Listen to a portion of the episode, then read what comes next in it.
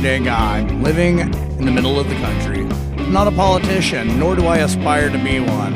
I care about you. I care about your friends and your family, as well as my friends and my family. During these trying times that have become so polarized, I like to look at things objectively with an idea of progress in mind, bringing a solution and not just a problem, hoping that one day I won't feel so blue in this red state.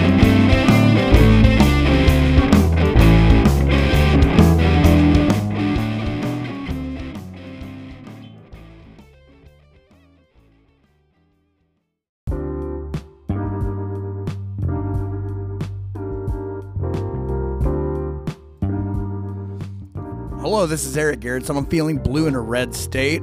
We have a new year. We got new digs. We've got new energy, and we've got a new schedule that we are going to actually try to keep this year. I'm sorry it's been so long since we've put out an episode. We have been doing a lot of revamping. Uh, we also got a new intro song. I'm sure you heard and noticed that it was different. Um, a lot of new things going on here, and we're going to try to bring a new energy to um, a lot of issues that I believe this country still faces. As I mentioned, always trying to look at problems objectively and try to come up with not just um, the problems that most of us already know exist, but also the solutions that maybe possibly we could look towards uh, getting done in this country, um, whether it be through writing letters to senators, um, protesting, or um, possibly some of you running for public office, whether it's local or state or even federal. Um, but to try to get some of these, uh, I don't know, some of these issues actually resolved. We've got a lot of people sitting in public offices that have known about these issues for a long time and nothing ever gets done about them. And these, these are basic issues, which um, I'm going to kind of touch on touch on several of them today and um, kind of give you an idea or an outline of what uh, you what you can expect for the rest of the year.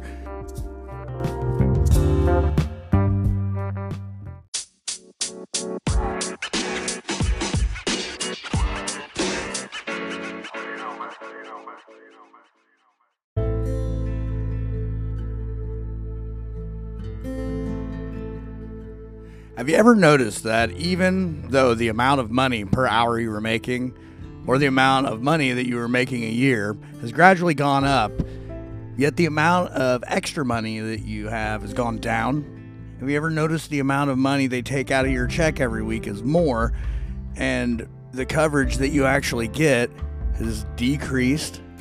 If the answer is yes to both of these, then you probably live in the United States of all the problems in this country cost of healthcare, the quality of healthcare, and income inequality, student loan debt, and the cost of higher education, let alone the corrupt justice system, are among the ones that top the list.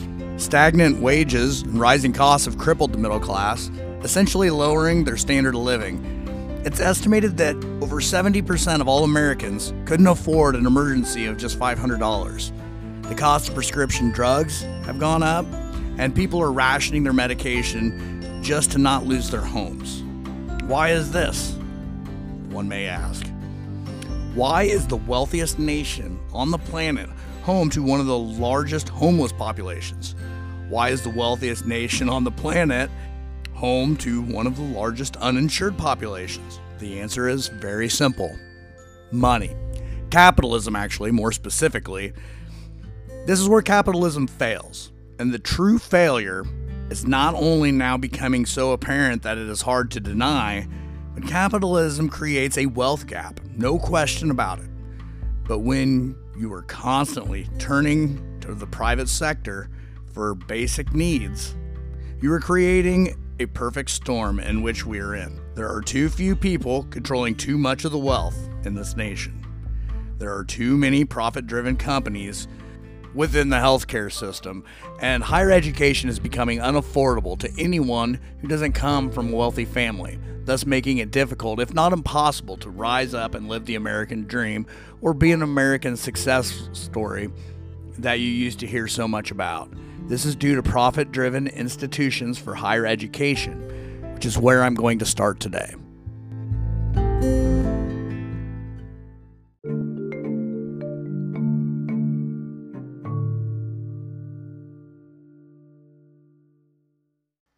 At the top of the biggest challenges that young people face today in this country, it has to be the cost of college tuition and the student loans that they have to take in order to get these degrees that that have enormous interest rates and um, and a lot of times they don't provide you with an income when you're done that is even capable of paying off these mountains of student loan debt that you have.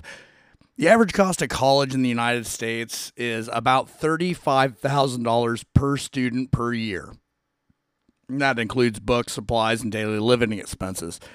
The average cost of college has more than doubled in the 21st century, with an annual growth rate of 7.1%. The average in state student attending a public four year institution spends $25,707 per academic year. That's a hundred over a hundred thousand uh, dollars for a bachelor's degree. Mm, that number is even higher if you're an out-of-state student. Um, the average private nonprofit university student spends a total of fifty-four thousand dollars per year.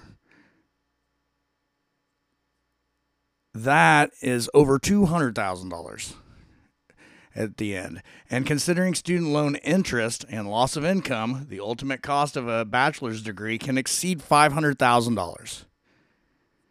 The cost of tuition has increased significantly over the last 40 years.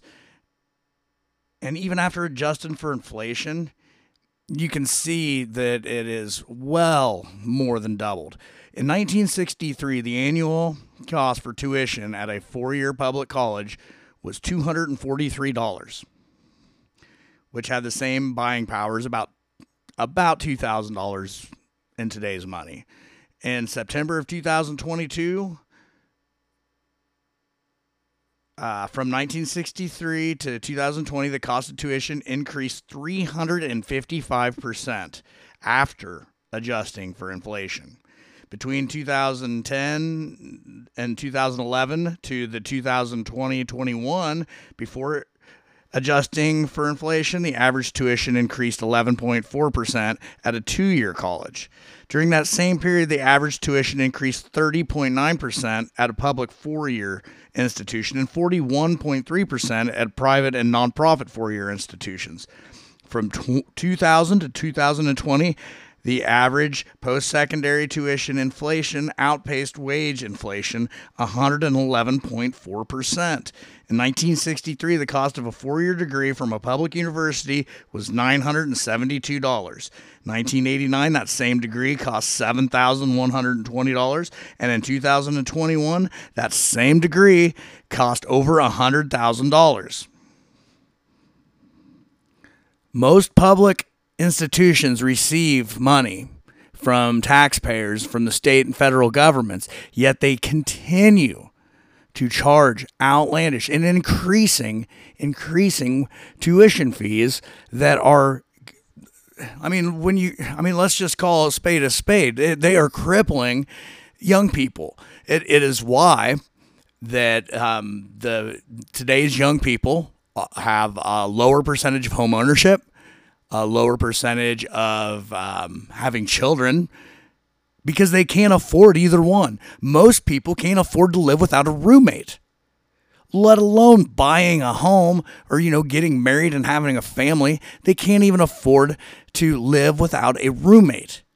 Because if you really think about it, if you want to pay off a hundred year, or I mean, I'm sorry, not a hundred year, a 30 or a hundred thousand dollars in 30 years, which puts you well into your 50s by the time you're done paying off your student loans, you're going to have to pay $1,000 a month. $1,000 a month. That is $12,000 a year. Now, what is your bachelor's degree going to get you? Because that's all I'm that's all I'm figuring in. Because if you want to get a master's or a doctorate degree, you're going to spend even more money than that. And your your uh, your payment's probably going to be closer to $2,000 a month. But even with just a bachelor's degree, let's say what this is going to do is this is and it, it's already started to happen. If you are a parent out there, you notice that there's a, a lack of teachers and there's for sure a lack of qualified teachers because nobody can afford to be a teacher right now. If you think about it, what does a teacher make? The average starting wage for a teacher is less than $40,000 a year. Less than $40,000 a year. Now, if you figure in you got to pay $1,000 a month, okay, you're $40,000 a year after taxes, social security and and you know insurance and all that stuff really translates into about $28,000 a year. So let's let's take that now. You've got $28,000 of usable money, of usable money.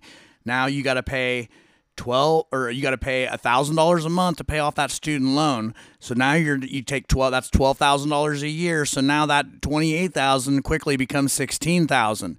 You've got to pay rent and utilities and uh and you know you know property tax if you're buying or you know your rent or whatever if you're renting but you figure in your total living expenses at a very low cost of living place is still going to be a thousand dollars a month respectively.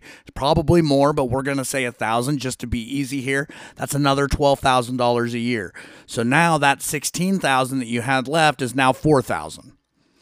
Okay you need a i'm assuming you're going to have some sort of a commute to and from work so you're going to need a car. We're not going to get a brand new car because we know teachers can't afford to buy brand new cars. They can't afford a thousand dollar a month, um, you know, car payment. So let's say a decent used car that's the least reliable. You figure on the low side of that is going to be three hundred dollars a month, which is another thirty six hundred dollars a year. Now that 4000 turns into 400. You haven't gotten insurance. You haven't bought clothes. You haven't bought food. You haven't done anything. Do you see where I'm going with this? It is literally impossible to become a teacher today.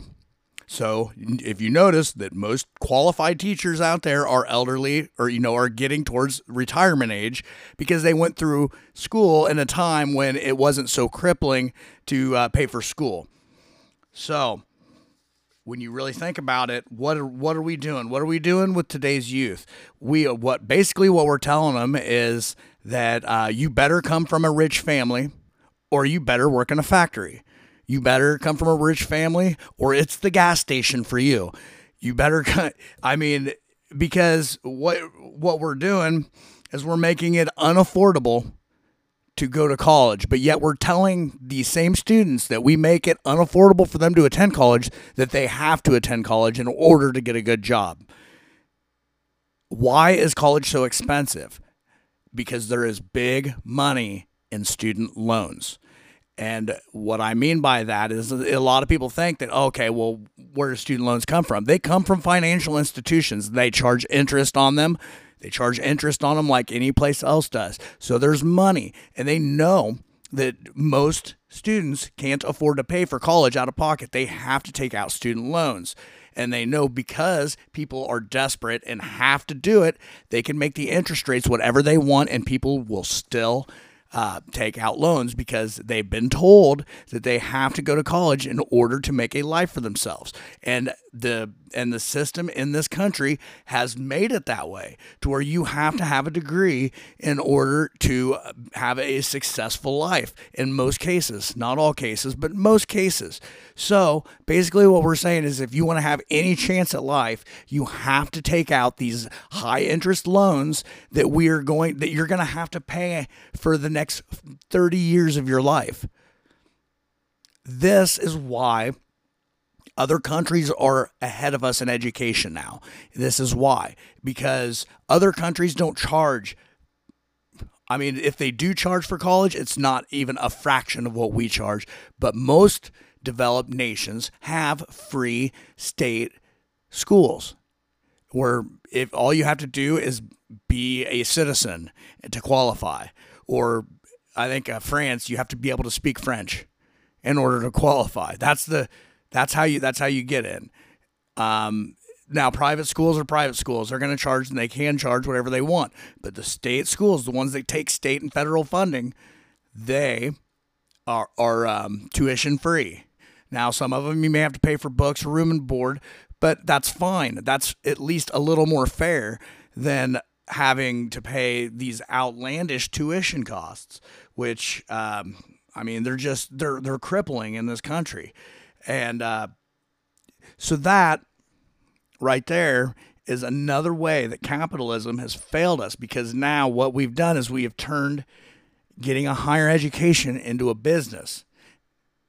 Education is a is a basic need. It's a, it's a it's it's something that we that we used to revere. We used to revere in this country, and um, you you know you worked hard and you went and you studied and you did good in school, but now you have to you have to have money in order to attend school, or you don't get to go, or you have to take out these outlandish loans and pay pay for the next 30 years of your life. So basically now there is a dollar amount on on your education, which there never should have been.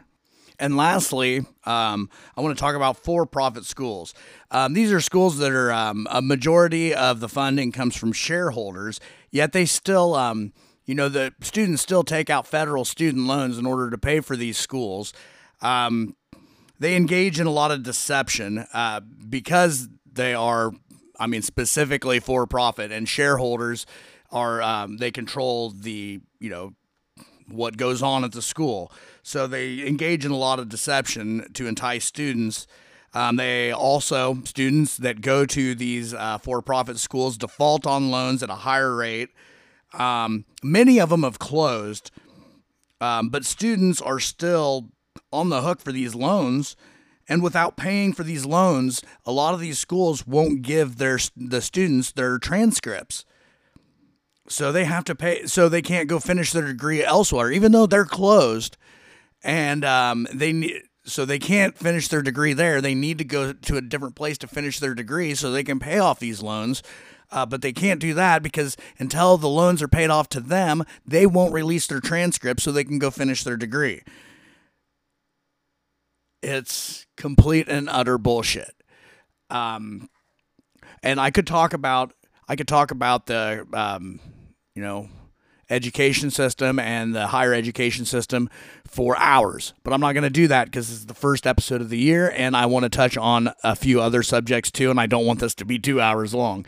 So I'm going to leave the education system there for now. We will be talking about this later on in the year. Um, it's going to probably come up multiple times because until it gets better, I'm going to try to raise as much awareness to it as possible.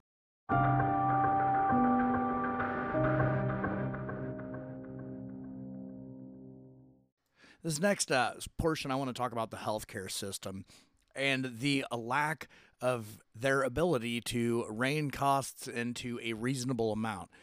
The average amount that a person spends on healthcare every year is $12,000. $12,000. The next closest, the very next closest country that's developed is half, half of that. And some may ask, well, is the quality of care? Quality of care matters. So the the U.S. probably has twice as good a health care. Well, unfortunately, that is not the case. In fact, we rank near the the bottom of most important categories. Um, our infant mortality, our mother, our you know, our parent, uh, maternal mortality are near the bottom. Our um, diabetes and and then our cost of prescription drugs are are out of control, out of control. And there is a very good reason for all of this. It's actually easy to explain why the um, why healthcare costs so much in this country, and why it's different here than it is in other countries. Most developed nations have some sort of a single payer system or um, a universal healthcare type system. Most developed nations have this our politicians say that it's not not feasible. We can't afford to pay for insurance for everybody else. Um, well, if we're the wealthiest nation in the country or in the world, then why why can places like Colombia and Mexico have universal health care, but we can't? These are countries that are known to be third world, and yet they can still afford to do it. Why can't we? And I answer there is our healthcare system is for profit. If you noticed a um, noticed a common theme among the things I've been saying in this episode, it is for profit. Everything everything in this country is about money. This is the greediest country in the history of the world. Greed feeds this uh, monster that just soaks in all of hardworking Americans' money and then it just spits out sick and dying people. In the very next episode, I'm going to take a deeper dive into healthcare, so I'm not going to spend a lot of time talking about it today. But what I am going to say is that I'm just going to throw out a few examples of what I'm talking about.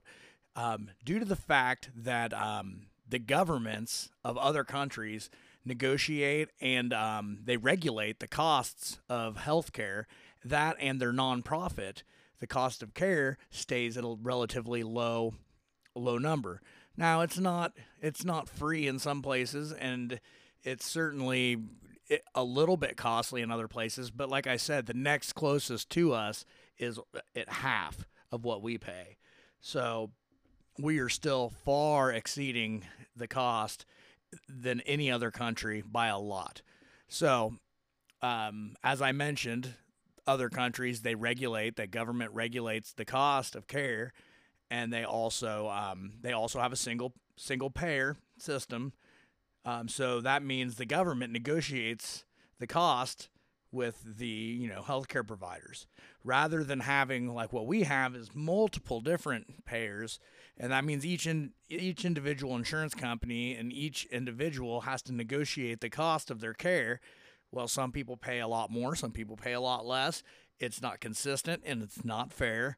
And to give you an example let's just take um, prescriptions prescription drugs.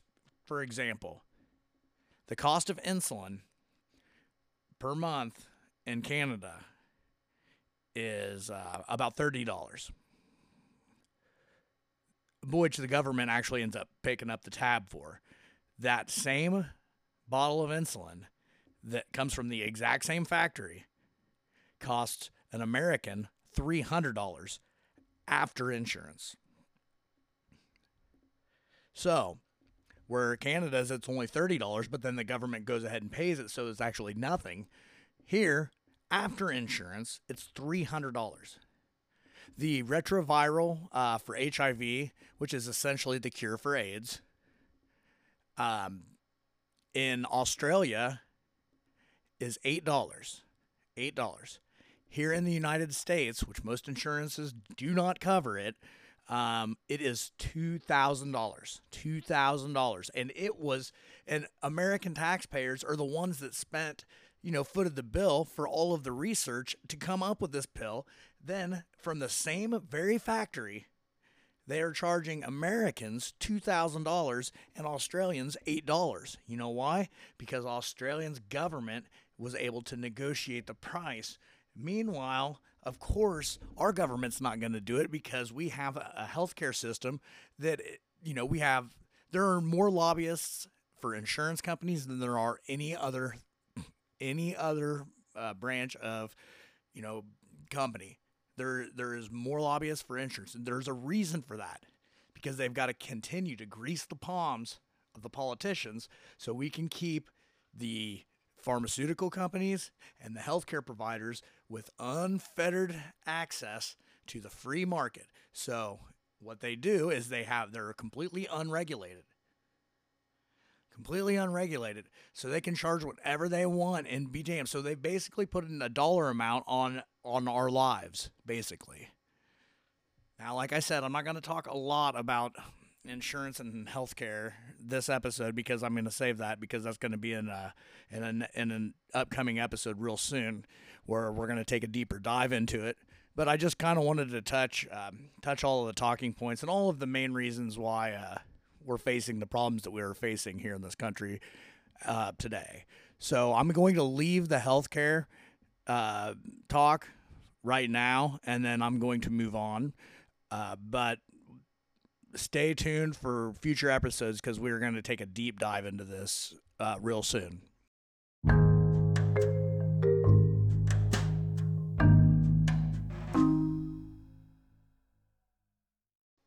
And finally, before I let you go, we're going to talk about the justice system and um, how corrupt it is uh, and how unfairly it is um, executed as far as providing actual justice.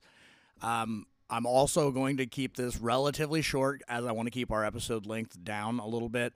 Plus, I do want to. Um, there is going to be a lot where we're going to like just like the healthcare system we're going to take a deeper dive into this in a future episode but i do want to touch base on just a few of the um, issues that we have surrounding our justice system and like I mentioned, just stay tuned for future episodes because we will take a deep dive into um, the justice system as a whole and um, spend an entire episode focused strictly on it rather than you know jump into multiple situations like we are in this episode.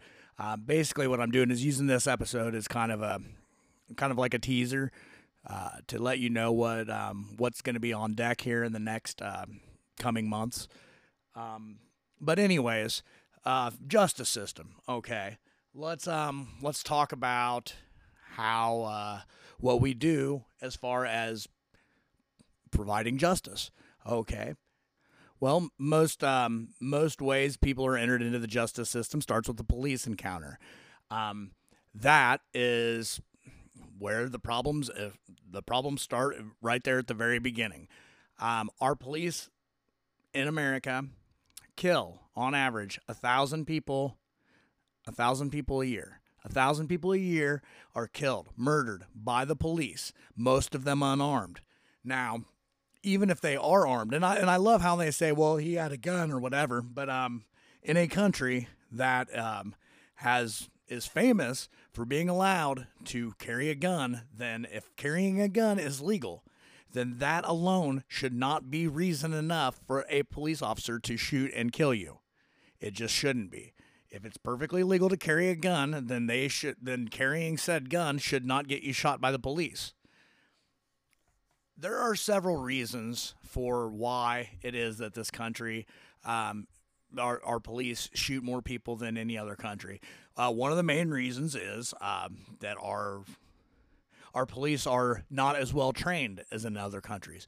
See, in um, in this country, you don't have to have a degree in any sort of law enforcement or anything. You go to the police academy. Depending on what state you're in, it can range anywhere from six weeks to six months, but it's not even a year, no matter what state you live in. Other countries, you have to go to school for five years, four years, um, some it's six years. Now, if you are going to be enforcing the laws of the land, it should be imperative that you know the laws of the land. And most police do not. They don't. It's impossible for them to learn it all in, in that short amount of time. So I am getting uh, giving them a little bit of benefit of the doubt, just for the simple fact that they do lack the amount of training that they really should have in order to um, do their job correctly. Another reason why our police shoot more people than any other country is the simple fact that guns are allowed in this country. It's a, it's legal to carry a gun in this country. So we have untrained people with guns scared that the person they're encountering has a gun too and they get you know when they get happy feet or they get a little uh, antsy the first their first reaction is to shoot shoot first and ask questions later well, you can see how this could create a perfect storm because what you do is you have untrained officers. You have untrained officers, and you've got them armed to the teeth. And then you have your regular, run of the mill citizen, but maybe seems like maybe he had, you know, something in his pocket. It might not even be a gun you know, and he reaches for it, and then the the police officer automatically assumes the worst, and he pulls his weapon out and shoots. Well, who's at fault? Is it the system or is it the cop? Now, I think it's both. I think it's both because I do think that the police department do they they attract a certain type of individual and I don't think that we vet them enough. I think what a, what a lot of times happens is you have people in there seeking revenge, people in there with um, a uh, an authoritarian complex. You have these kind of people in there that should be vetted out. There should be psychological testing that, um, like a rigorous psychological testing uh, before you're ever allowed to be a cop because it does take a certain type of person to to do that job. I will say that yes, it is a dangerous job, but as far as jobs go, it's not even in the top 25 most dangerous jobs. You know, they're always preaching about officer safety and officer safety this, officer safety that. Well, when you're like twice, two times more likely to get shot in the line, uh, on duty as a bartender than you are a police officer. You don't see bartenders out there just offing people off in record numbers. You know why? Because they're not above the law. See, the cops are.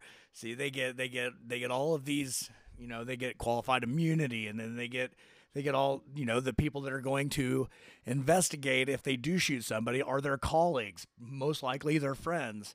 What do you think's going to happen? Whose side do you think they're going to take? Almost always it's going to be theirs which makes them the most dangerous gang in the entire nation. Now, I'm not saying that all cops are bad, and because I, I, do, I know some cops that are good cops. I, I'm friends with some cops, and not all cops are bad. Don't don't uh, don't mistake what I'm saying for that, because I do think that there are good ones out there, but I just think that the bad ones out outnumber the good ones, and it's and just one bad cop is too many. And here's another thing, when we're talking about bad cops, and um, and the reason why I think there's more than just a few bad apples, which is what they love to say, is because an officer's job essentially is to protect us. That's their job, to protect and serve. They're paid for by us, our tax dollars pay for them and their job is to protect us. Now, if there is another cop, one of their colleagues, violating our civil liberties and either beating on us or shooting at us or, you know, even just roughing us up a little bit, they and they turn the other cheek or they turn their head to and they know this is happening and they do nothing about it then they're not a good cop. They're a bad cop too. Even though they are not the ones doing it. If they fail to protect us from that cop, then they're just as bad. They're a bad cop too. Because eh, eh, at the very least, they're really bad at their job, and they probably shouldn't have it. So there you have it. Those are those are bad cops. Next, we'll move on to um, let's say let's say you do get arrested for a crime. And let's say let's say that it, it is a crime that you that you did commit.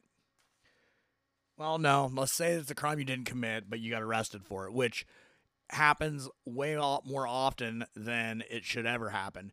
But do you do you wait a trial? No, you have to go to jail. You have to go to jail and sit there and await a trial unless you have enough money to pay the to pay the courts to let you out. So essentially, it's discrimination against poor people. Poor people sit in jail and await trial. Rich people bond out and they get await at trial at home, or they get to go to work and they get to carry on with their lives.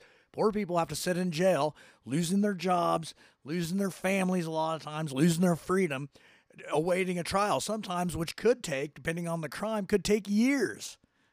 They just sit there without ever being convicted of a crime in a place that says you're innocent until proven guilty. That's what happens. And that happens all of the time.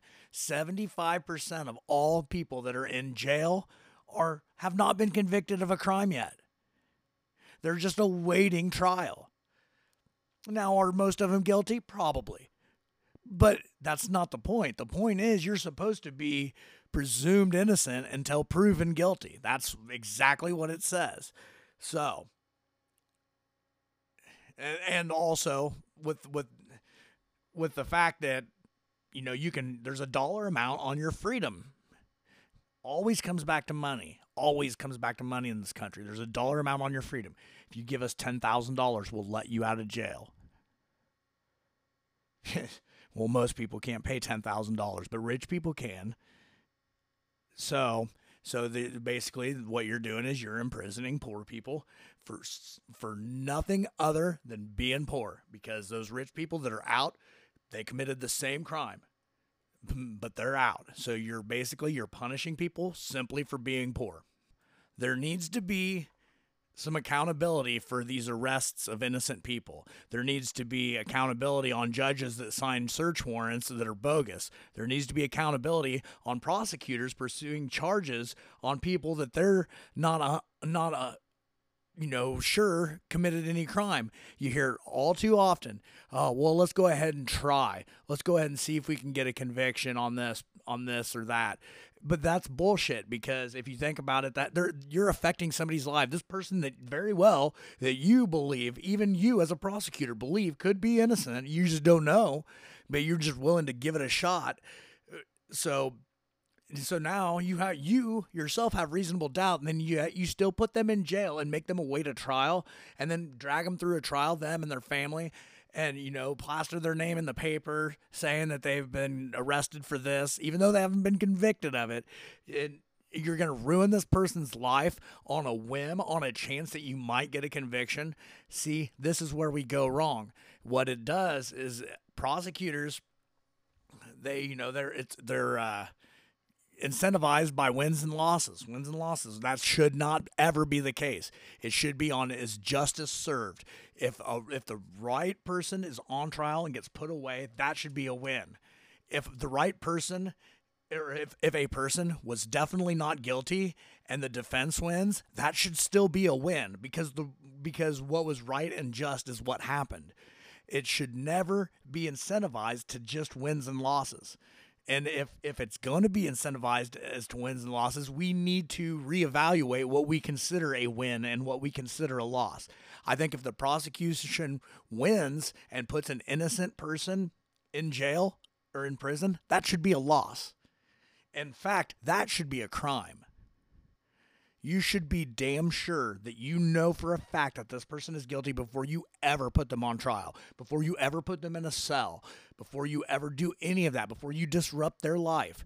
They should they should you should know damn or for damn certain that they committed a crime before you ever you know, start disrupting their lives. And I get it. There's no perfect way to do this, but there's a more perfect way than the way we do it.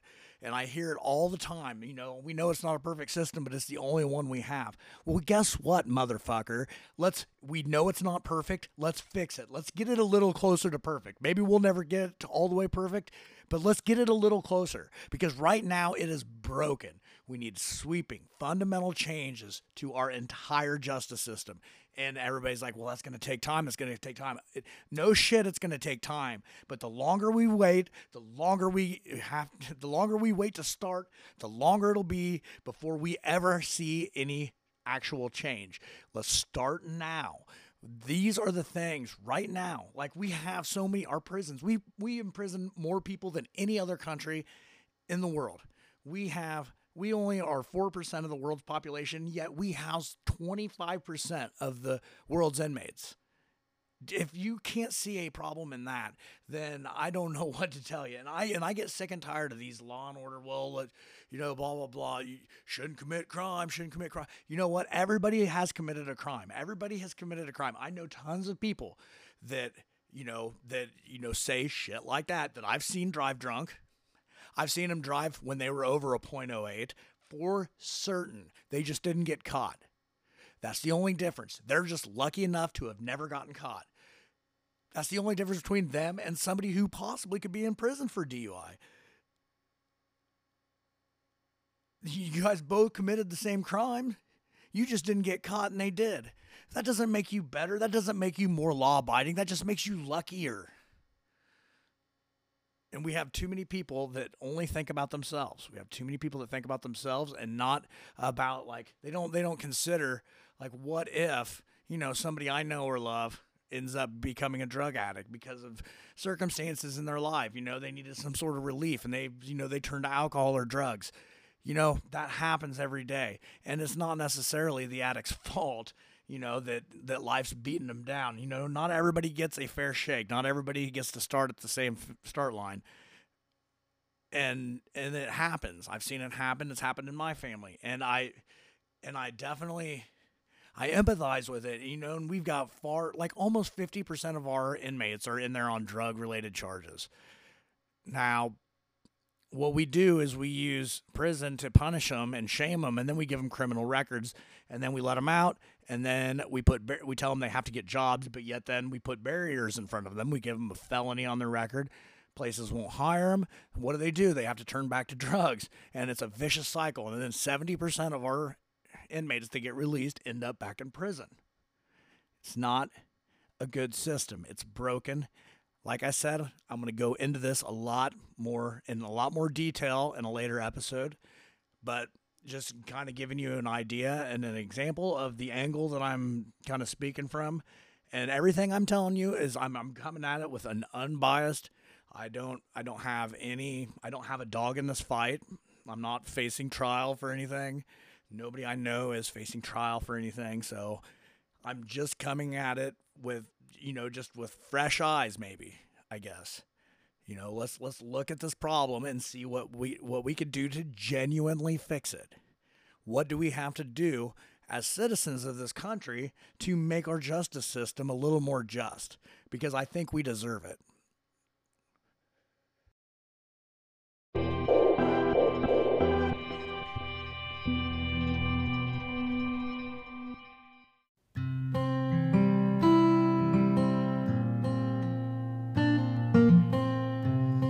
And that's all that I have for this episode. I want to thank you for listening, and I hope you like the new format and kind of the new way we're going about things. Um, feel free to drop a comment in the comment section of whatever platform you're listening on. Also, please go in and rate us at a five star if you could. I know it sounds silly, but it actually does help. It gets our listenership up because it brings our uh, it, it brings us up in a search result a lot higher. So if you like what you hear, go in and give us a five star review, and uh, definitely you know suggest us to your friends. We're gonna start putting out an episode every every single uh, week, and then hopefully ramp up to two episodes a week. But uh, definitely stay um, and just keep an eye out and subscribe, and then that way you can know when our new um, our new episodes come out, and you can be one of the first to listen to it. All right, I appreciate your time, and you have a good rest of your week.